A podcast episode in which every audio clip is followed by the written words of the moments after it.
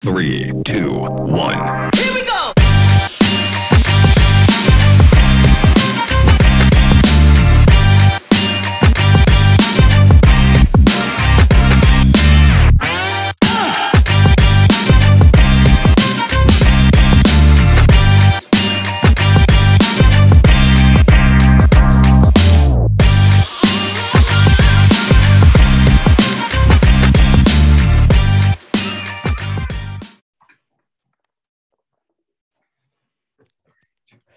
What's up, everybody? So, we're back with another episode of the Swift Podcast. So, today I bring on a special guest, um, Dr. Jacob Harden, based out in Orlando, chiropractor, phenomenal movement coach. Um, I've been watching and following his work for since I've started PT school since 2016, and I've reached out to him a few times with specific specific questions of injuries that I've had, and like I've always remembered the guy that's helped me through the times I've needed. And he's always been one to just, you know, you have a lot of celebrities out there that have fans, but he took his time to reach out, answer my questions, and always remember that. Um, so to have him on here is a huge honor. So, Dr. Jacob, welcome. Thanks for Um, having how me. How are on, you man. today? How's everything? I'm good. going? I'm good. Yeah, I'm So- good. I know we were briefly talking, so you're in the mix of travels, and um, I read your questionnaire and so forth. But let's let's kind of get right to it. So first of all, welcome. How's everything going? Family's well. Everything's well. Yeah, everything's pretty good. Um, running the cl- running the clinic. Haven't been teaching a whole lot in the Yeah. past year. Your second Um, clinic, right? Yeah, yeah. Um, second, as in the second installment of. I only have one clinic, but it's kind of my the second go around with it. But yeah, Awesome. So second go around, meaning you're just kind of revamping the the the, the platforms in a little bit.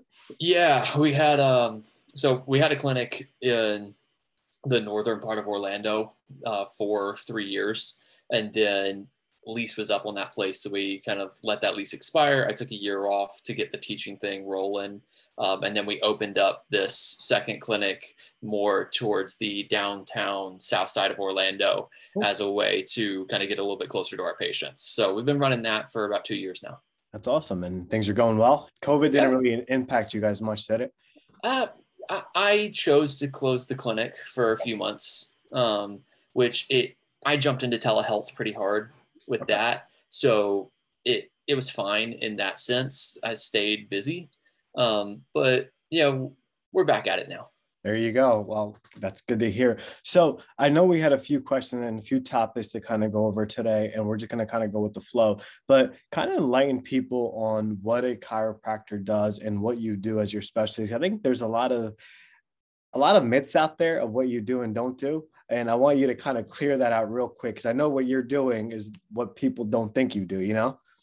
Yeah. Um, so I guess up front, I'll say that like I probably don't practice the way most people would view chiro.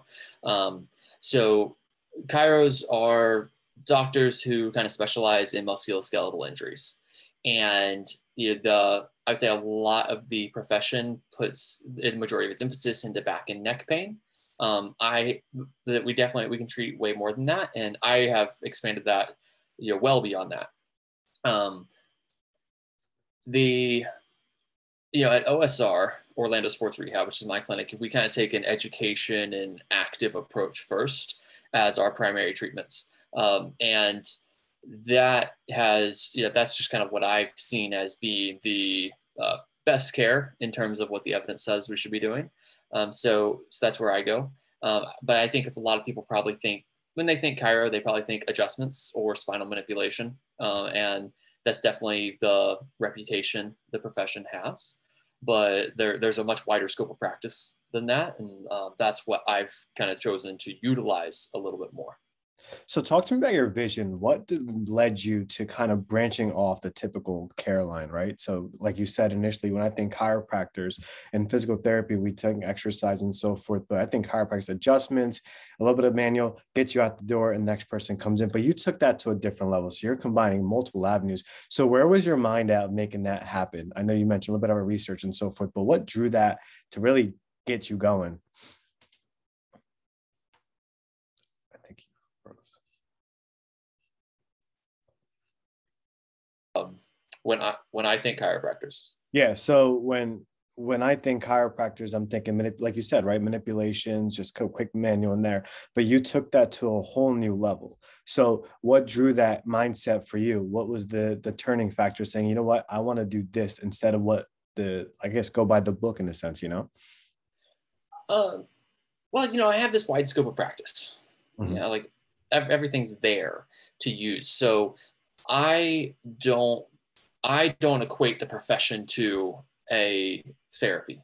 Okay. And I think that's actually a big problem with the profession is that we tend to define ourselves by this one therapy because it's what makes us different. It's what you know separates us from the PTs in a sense. It's the argument I always hear. Uh, and I don't think that we need to separate. I don't feel feel that I need to separate myself from anyone at, by a therapy that I do. I'm going to separate myself by just being really damn good at my job. And so for me, it's like, all right, we have this wide scope. What is going to be best for this individual in front of me? And I just look, I kind of view care as more of a problem solving expedition than it is, uh, I'm here to fix you. Uh, I like that's a technician job. You know, like I want to be a clinician.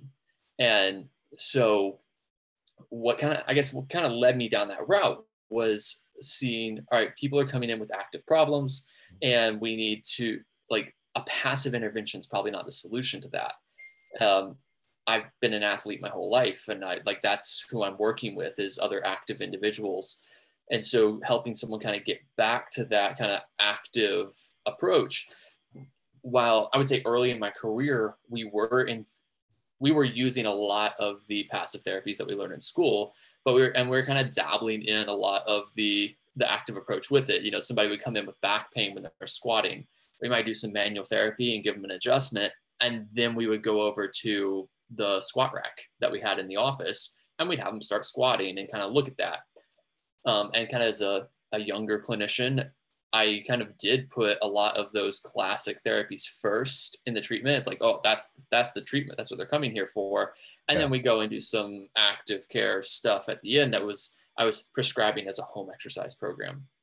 Um, over time and seeing more people, and it's like kind of I develop my way of thinking. Um, and as I learn more, I start to realize, you know, I don't know how much this other stuff we're doing first is necessary versus like what we're doing to get the patients kind of working towards their own goals. Um, and I started to kind of see that like the the active stuff we were doing probably had a large, much larger effect than the passive stuff. Um, and so that that shift over time happened where I eventually just started to phase things out to the point now I've probably done two to three adjustments in the past year. Um, and that's because patients requested them. Uh, but my whole like my whole business model has shifted around that to where now I see patients maybe once a month to once every six weeks. Okay. And do and but in the meantime you know the, the care is really centered around helping them identify where the problem is and what the path forward is going to look like with developing a plan and a program for them to kind of get working on with that that's awesome. And I love what you said there about the manipulations. I only did them when the patients, know, that was going to be a question I was going to talk to you about like manipulations. We always get in the clinic too. Hey, can you, can you adjust me real quick? And I always find like for patients and I'm, I'm two years into practice right now. I'm fairly new into the industry. Um, I spent a lot of time in strength and conditioning. I'm just like, you're just not there. You don't need it. You need to move better. You just need to, to get there, especially with my acute injuries. Um, and that's something you and I want to discuss. Like for acute injuries, a lot of times people come to the clinic like, hey, I had this issue. My back hurts. I just want you to crack it, adjust it, and get me out of the door. And I'm like, that not that's not the solution. This is what we need to do. So um, let's kind of dive into your thoughts on acute injury. So let's go a little back pain of what the more common causes of those back pains are. And with acute injuries, what is your, I guess, treatment philosophy or treatment go to in a sense? Well, you know, I think that we have to, we, we need, we need to recognize that you know when somebody's asking say for let's just say any sort of therapy that's primarily centered around symptom management because it's really we can put all these things into a big under a big umbrella of you know our manipulations our manual therapies our e-stims all that stuff can kind of go under this big umbrella of hey this is to help kind of make your symptoms better okay um, make things more tolerable for you. And I think as long as we're framing it that way, I really don't have a problem with any of it. Mm-hmm. Um, where I kind of get, where we kind of get into the weeds with it is if we start to frame those things as having some like there some corrective effect on them, like there's something wrong with you, which is why you have this pain, and this therapy is fixing this about you. Um, and without it, you won't get better. I don't think that's true at all. You know, we've seen, natural history is a very powerful thing, yeah. and so, but with that, like, I'm I'm currently dealing with sciatica at okay. the moment. So like I'm like I'm gonna be all fidgety in my chair. But there have been days over the and I've been dealing with this for the past month. There have been days over the past month that like, man, stuff just hurts. Like and it and it hurts bad. Like I don't want I'm limping and I can't I don't want to walk around very much. And so I'll find myself, you know, I like dig into my glute where it hurts, you know, and I'm like I'm modifying those symptoms. And that helps me kind of just walk around and get along with my life. And I think in that acute stage, especially where pain has the largest impact on our life and our daily activities the most, yeah, there's a place for those things.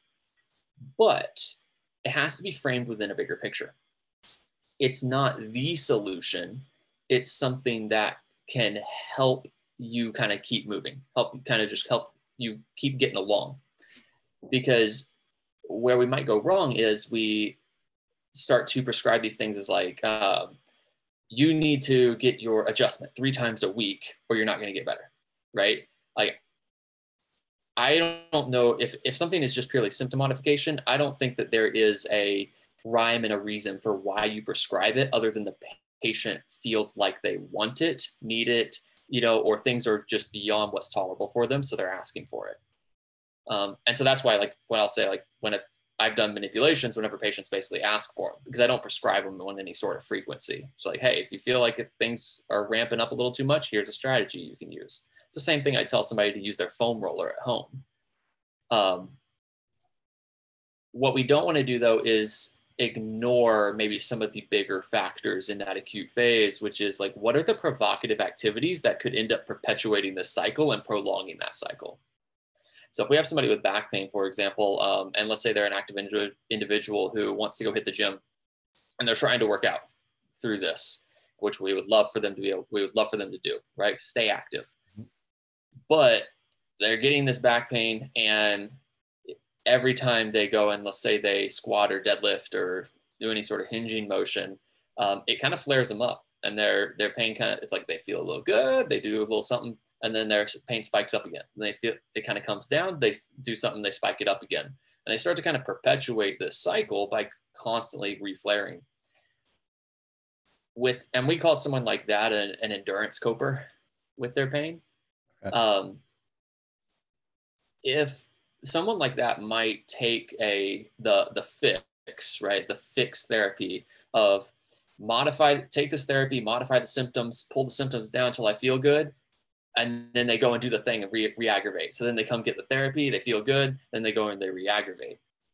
So we need to lay this foundation first, which is, hey, here's the things that might aggravate here, and here's kind of where you what you can tolerate, the activity level you can tolerate, the loads you can tolerate.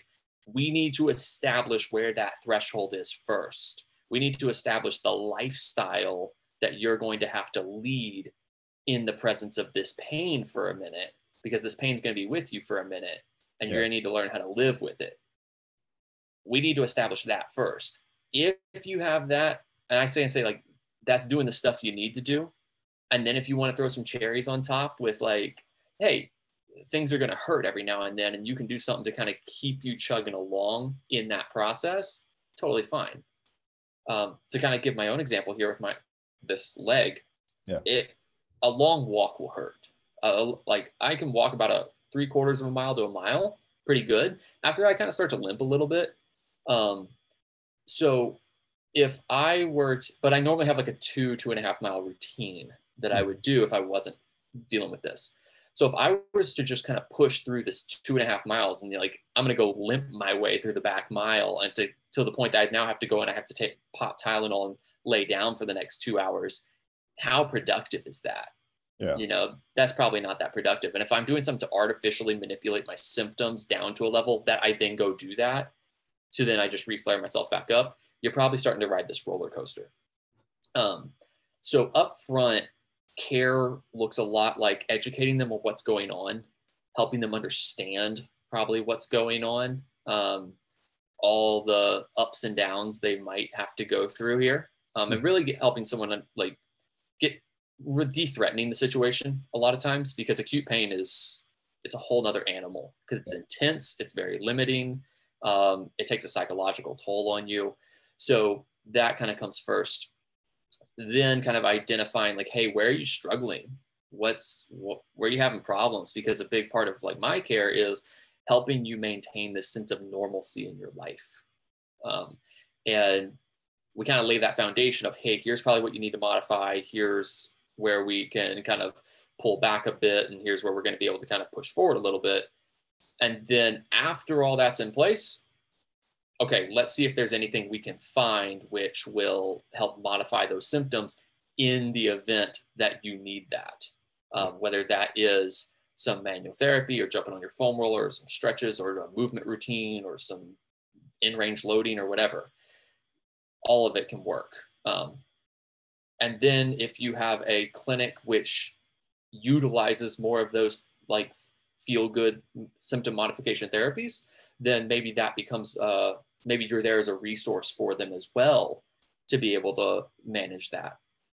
But yeah, I'm not. That's not a big part of my clinic, and that's not yeah. part of my business model. So I don't tend to be there. I tell my patients that they're more than welcome to give me a call, and I'll happily help them there because I have the ability to. Yeah. Um, but it's not something that we like prescribe and say you ha- like I want you in here this many times a week to get these therapies uh, because ultimately it's all the other stuff you're doing in your life which is going to have the biggest impact absolutely. And i like the, the and kind of hone on the first part of it is educating the patient of what's going on.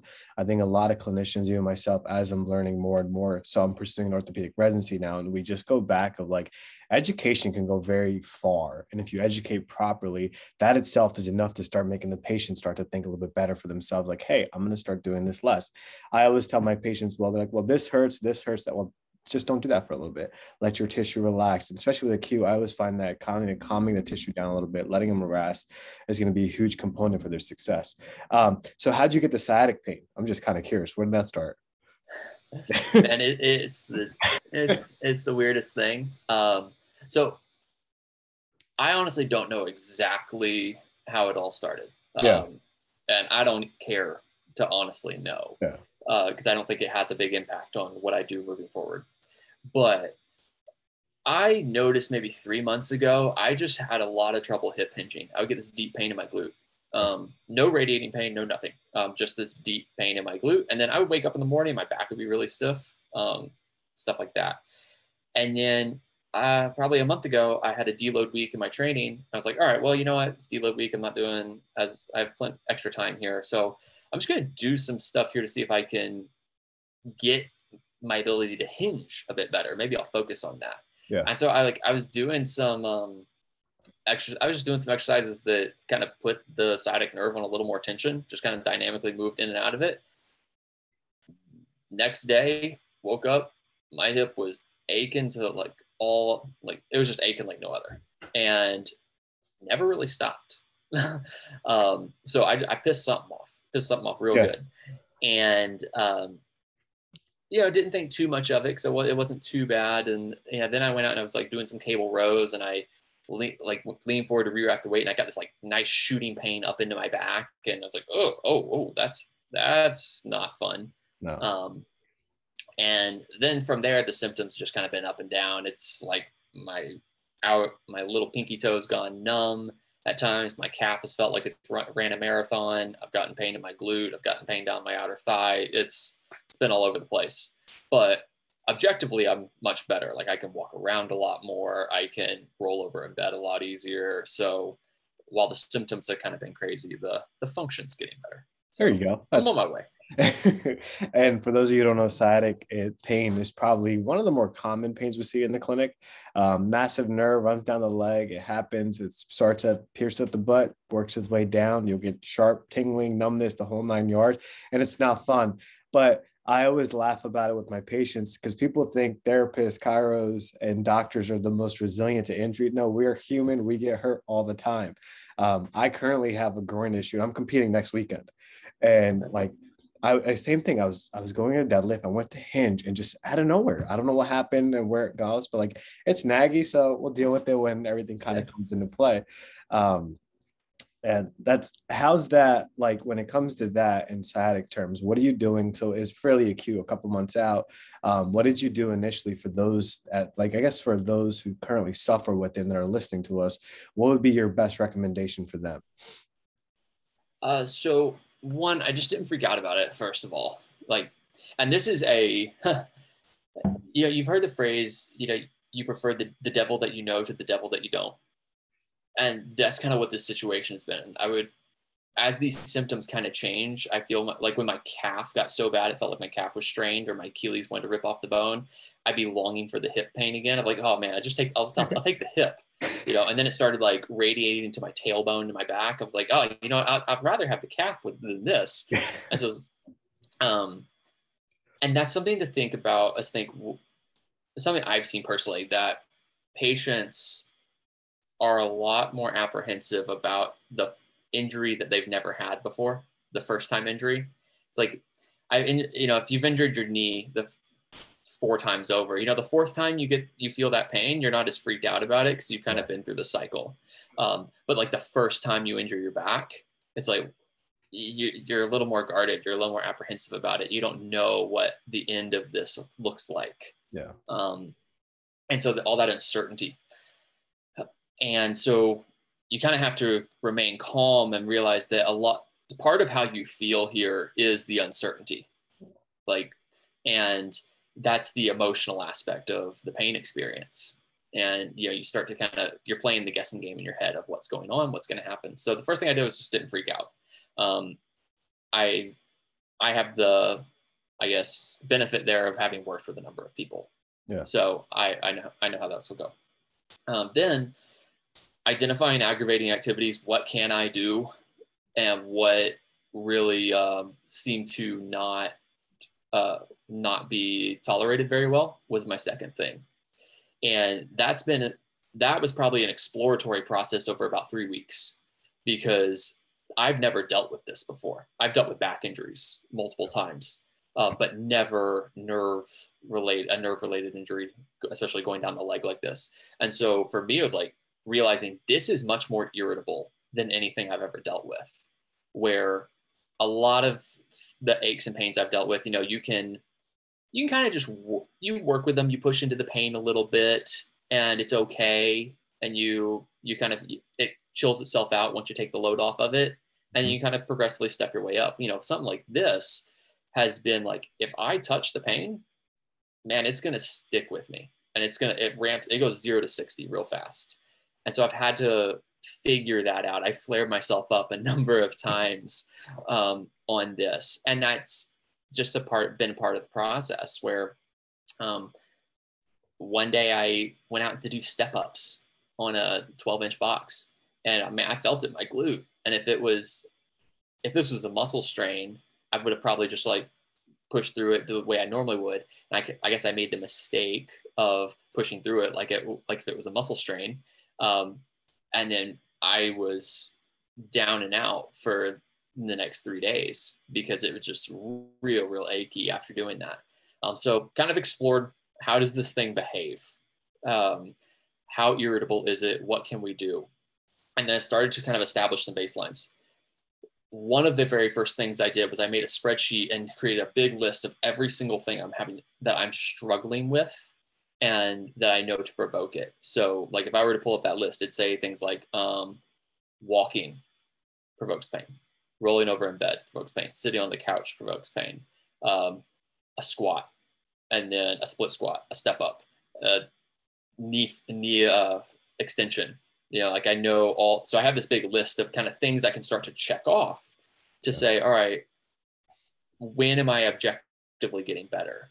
Because I know as I start to feel better, I'm going to get a little recency bias here. I'm going to start to compare how I felt three days ago to how I feel today and not compare how I feel today to where I was three weeks ago.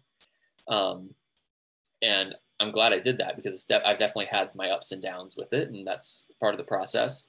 Uh, so I created this list, kind of started checking things off the list of all right, where what are we doing? Um, and then my rehab, in a sense, as I've kind of figured this out, what I can do, uh, has I've maintained my daily walks as best I can. I've had to shorten them a little bit, and I'm definitely moving slower than I was before. Uh, but staying kind of within my threshold of where I kind of start to get a little limpy with it.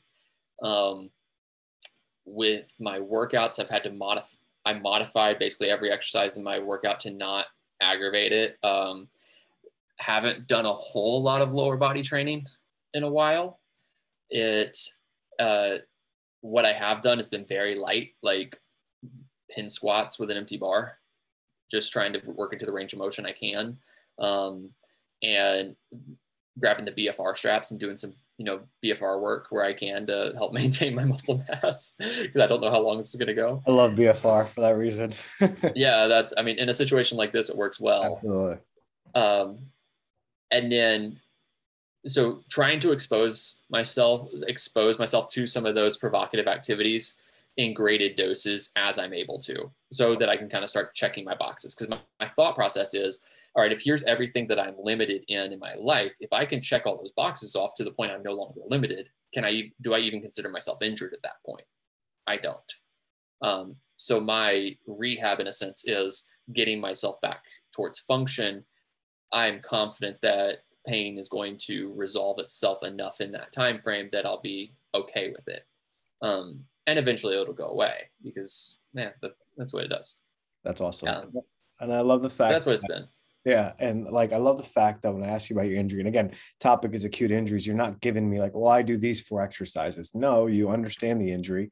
You're writing down what provokes it to avoid it and then finding your threshold of optimize. I think that's one of the best things. Like, again, goes back to education, understanding what the issue is. So thank you for all that knowledge they just dropped on us. And I like the spreadsheet idea. I really do. Cause I, I don't think about it. Like we don't realize on a day-to-day base what continues to aggravate it. And especially with patients, they're always doing things. I'm like, you shouldn't have done that but I, I, feel like it's on me to remind you that hey i should have told you to look out for those things i've been definitely putting that more as a young clinician to do it um, and i feel like this kind of carries over to what you're teaching. I know teaching is a big part and you're not doing as much of it. And you had a course, the one on one prehab course. So give us a good taste of what that course is like and what you're really putting out there. Cause I feel like you're putting out a lot of great knowledge from just this first half hour we've been talking. So give me some insight on that. yes. Um, VIP pass here. yeah. So big principles thinking is honestly the way I see it. So we probably all, if you've ever asked the question, what's the best exercise for? Right? The answer should almost always be it depends right? But the the thing i want to get into is it well it depends on what right? Because that's an annoying answer. It depends on what. And really what that comes down to is understanding the principles of what you're doing. And so uh, prehab start uh, it's it's changed a lot over the years. It started out as me talking a lot more around the injury uh, mitigation side of things, so hence the prehab 101 uh, name that came with it. It shifted a lot more towards management of injuries. Um, so it's more like a rehab. It's more of a rehab course now. Um, the name's a bit of a misnomer, but I feel like the process is pretty is the same. It's um, identifying what this person can do who's coming to you in pain or with an injury, helping them build forward and then develop the capacity to return back to their life and hopefully with a reduced risk of re injury in the future. And so, in that, we talk about uh, factors that lead to injury, what plays into that, uh, really getting into the weeds of you know all the different variables that could play into injury such as you know built around a principle of like, okay, injury happens when load ex- exceeds the adaptive capacity of the body, right? But what are all the variables that could play into that? How does movement play into that? How does load play into that? How does the shoes you're wearing, if you're a runner, play into that? Um, because it, it could matter. yeah. and it could matter in a sense uh, in a situation. But what it to blatantly throw something out there like um, running on a you know running with this shoe causes is causes more injuries than running with this shoe. Well, that's probably not going to play out very well in the literature, right? But if you look at it from well, this runner is used to running with this shoe, and then all of a sudden they ran with this shoe and didn't alter their mileage at all, but it changed the way they're loading through their foot. That might have that might be a variable. Um, so we start kind of talk a little more like causal models of injury. Um, talk some pain, uh, the multifactorial nature of pain, the get a, a really hard in psychology, behavioral aspect. How do people respond when they're in pain? A lot of the behavior patterns that we see, um, because I think that's probably the biggest factor that we're working with as clinicians and professionals that you know somebody's coming to us with um, the fact they're coming to us for help means that they've probably exceeded their coping resources you know they, they they're needing help somewhere uh, so we talk a lot of psychology how that's going to inform our exercise prescription. Um, and then from there we kind of flip into kind of a programming strength conditioning side of things. What are how can you design better exercise programs? What are like load progression strategies you could use? Uh, how do you mix that in with everything else we've just talked about?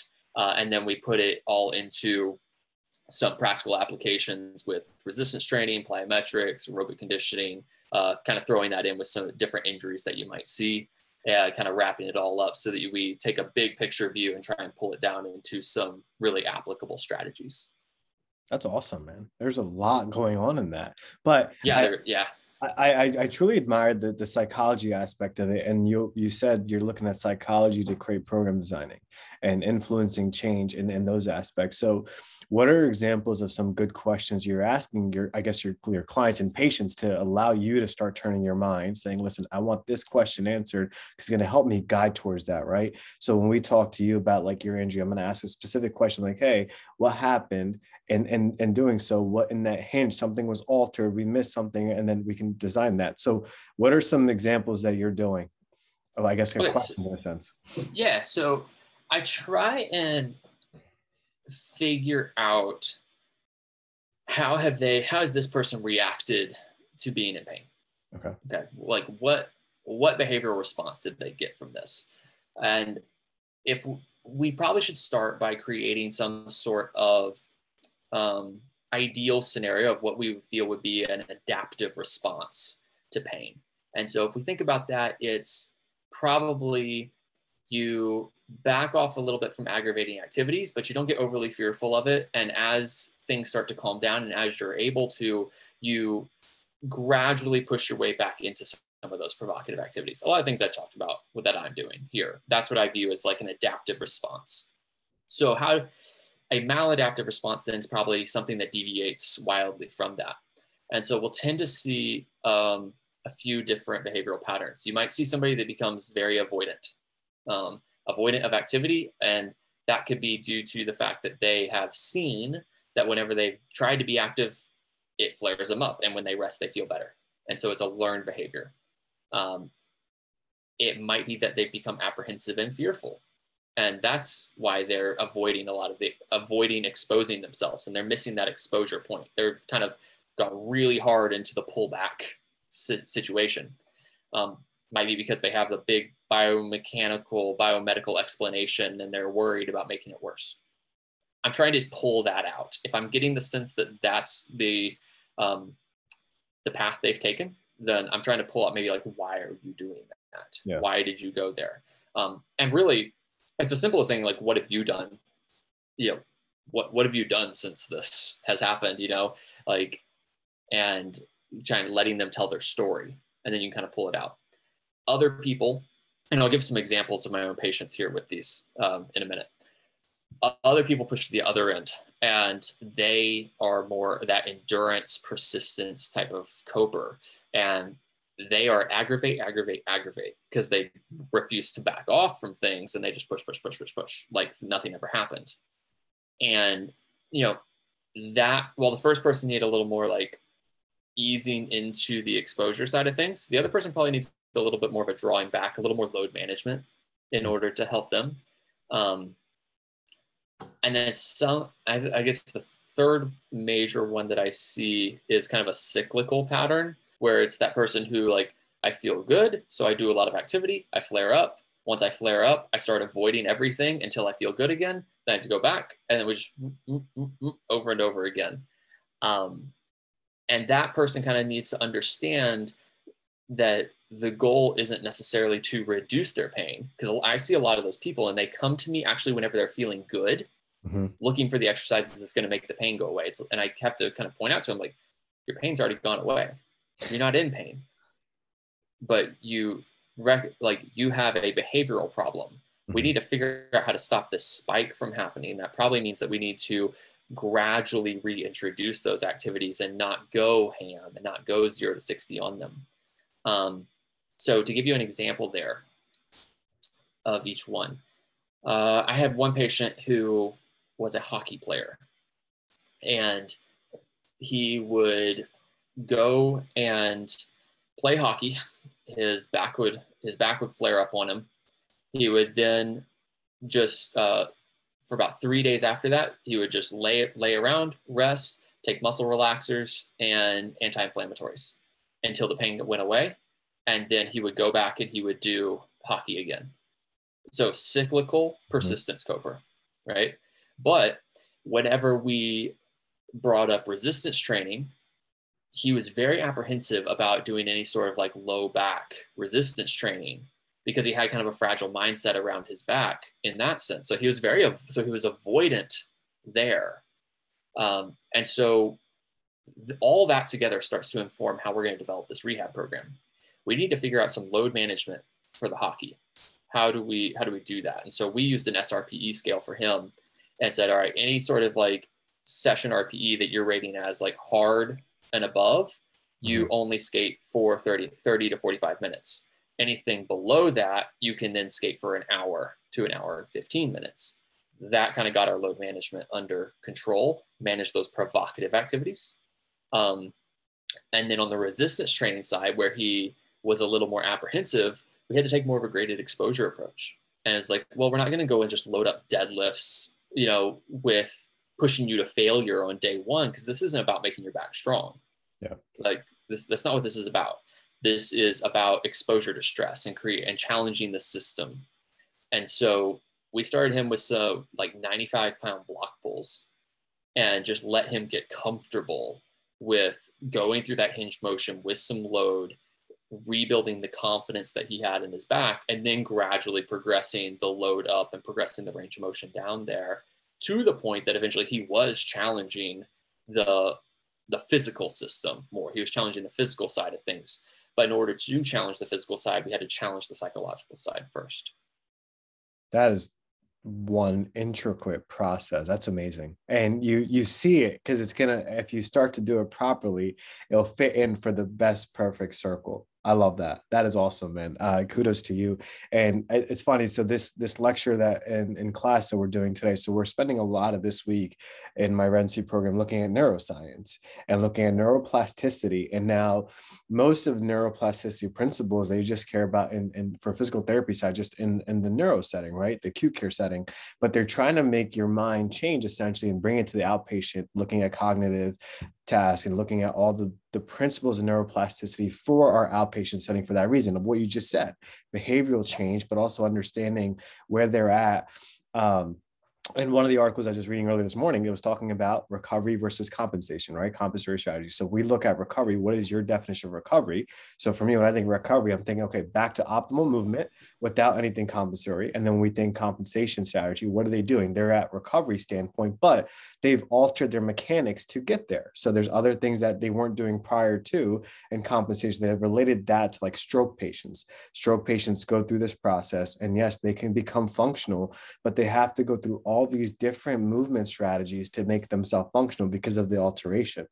And it's there's a there's a huge link of neuroscience that I feel like has just never been tapped into, and I haven't come across a lot of um, educators and clinicians that do it. And this week, for, it just happened to be that that's what we're learning in school, um, and that's what you're kind of talking about. So it's kind of cool to see that, and, it makes perfect sense to me. Um, And with that, folks, I know we spent the last 40 minutes with the most, again, educated episode you're going to get here. Um, we're going to take a quick break and I'm going to bring him back on for some more things for us. So we're back with Dr. Jacob Harden, who's been a delight for the last 45 minutes of educating us on acute injuries and corporeal injuries. So, as per usual, I always send the guest um, questions to answer. And one of the questions that I had him answer was, What's his biggest passion? And also a little bit background himself. And his passion was, as I quote, it was more the process of mastering something and continuing to grow and continue to better himself. I followed his work since again 2016, and I've seen that in his work online and his content. And overall, he's not your typical chiropractic doctor. He's doing amazing work. He's changing the norm in a sense, and he's chasing the ultimate dream which is amazing. He's a father, he's a husband, um, he's he's a patient for himself. We talk about, but those are all things that ultimately for us it's hard to do. So as usual, he's going to give us his three big tips for chasing the ultimate dream. That's again out of the norm. So the floor is all yours, sir. All right. So let's see. So three big tips here. Um, I think the first one is to just recognize that this is going to take time. This is this is not coming overnight. There's going to be struggles along the way. You're going to have to figure it out, um, and that's why you have to be process oriented. You can't be completely don't be completely outcome oriented be process oriented fall in love with the process of getting better every single day and um, to kind of pull that back to our earlier conversation right? Having kind of some some steps some things you're checking the boxes. Like how are you checking the boxes to know that you're on your way? Because if you're completely if you get very outcome oriented and say like it's all about this this big grand goal that i'm after well what if it takes you a decade to get there? Right? Like i'm seven years into practice and it wasn't until maybe two years ago that i could say like i feel like i made i feel like i made it here you know and so like if it took me five like that's a five year process to even get to the point that i start to feel there feel that way um, and so you have to be figuring out ways to check the boxes and say, all right, I've, I've made some progress here. Um, fall in love with that process. Second tip uh, would be like, be prepared to wear a lot of hats. Um, you're gonna have to like this is not gonna it's not gonna be smooth sailing. You're gonna have to be able to do a lot of things, and like especially if you are chasing some sort of life goal. like like these are grand goals, right? Like for me, you said like you pointed out, I am a clinician, I'm a teacher, I right now I'm an app developer, I do social media, I'm full-time stay-at-home dad on top of that, husband, all all these things. And like you have to figure out how you're gonna balance this because there's 24 hours in the day, regardless of how many hats you're wearing.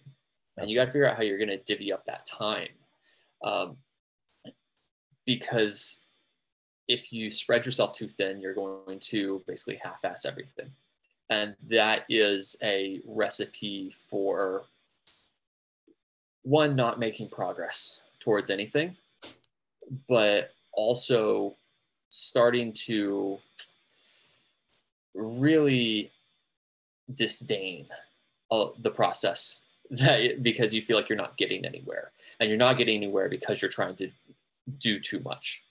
And so like, for myself i was there i was at that point and i had to pull back from things that's why i haven't made a social media post in over a year or almost a year now um, because i was at a point where i had to i had too many things i was doing and i wasn't making progress on anything and i was getting i was just feeling stressed by everything and because it was like well social with social media, I'm stressed about making content. And when I'm at, and then I'm stressed about the clinic. But when I'm at the clinic, I'm thinking about like, I need to, I, I really should be, you know, spending more time with my kid.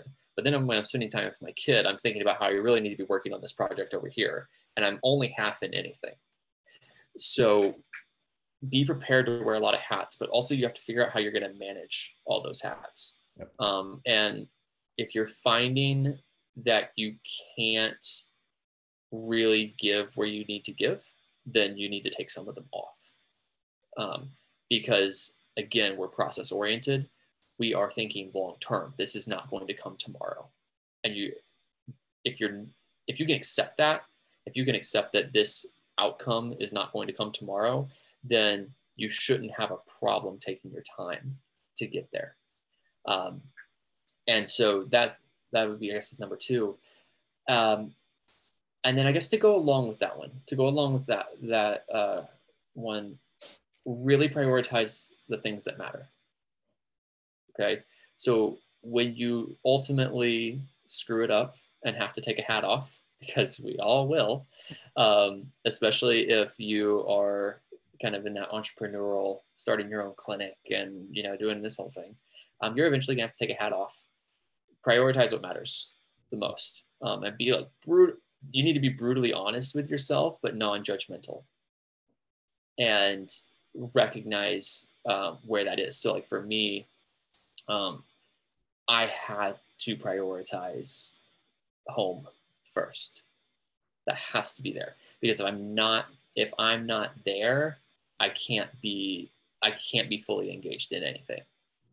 And so I have to be fully engaged there first so that I can then go and give myself everywhere else. Then figure, you know, and if you don't have a, if, you know, if you're single and don't have a family and everything yet, then that might not be as much of a, as much of a thing for you yet. Um, but you got to figure out where, where do you have to be engaged in order to engage in everything else in your life. So that's that. Those would be my three: process oriented. Okay, be prepared to wear a lot of hats, and then prioritize what matters most, so that you know which one to wear.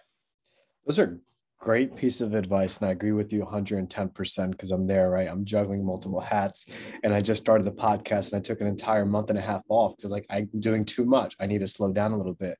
Um, but what i truly respect about you I know to each other, this is the first time we're meeting face to face, and we've spoken a few times, is you've given us a real life example with yourself every single time. Our topic of discussion was acute injury, and you brought a real life example with yourself. Your piece of advice, you brought a real life page, and it takes a lot of respect and courage for people to come out and open up to us so we can really learn from it. And that's why I started my podcast was using people that I followed, I've watched, and I've viewed to teach the people certain aspects of life. Um, and I agree, prioritizing is something that in today's world we don't really do well. We want to do everything. Everyone wants to be a superstar on social media. Everyone wants to be a teacher. Everyone wants to do X, Y, Z. But you're you're going half-ass at everything. It's not going to be great. Um, I I thank you again for coming on in the mix of a busy life for you to to to educate and seriously drop some knowledge on us. Um, I wish you a speedy recovery, and I hope that I can bring thank you on you. soon um, again for that.